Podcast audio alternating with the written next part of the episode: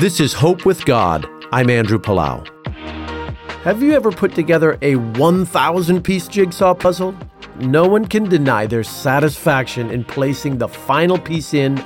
At last, the picture that was scrambled becomes clear. Chaos is brought into order. I wish we could do that with life, don't you? Somehow figure it all out and miraculously fix everything. Well, we can't. But there's someone who can, and it is Jesus. Isaiah 61 is an ancient prophecy foretelling what Jesus would do for his people. He will give to all who grieve in Zion, that's us, a beautiful crown instead of ashes, oil of joy instead of mourning, a garment of praise instead of a faint spirit. So they'll be called oaks of righteousness, planted by the Lord for his own glory. Cling to this promise, my friend. Trust in the Lord. He is making something beautiful out of your life.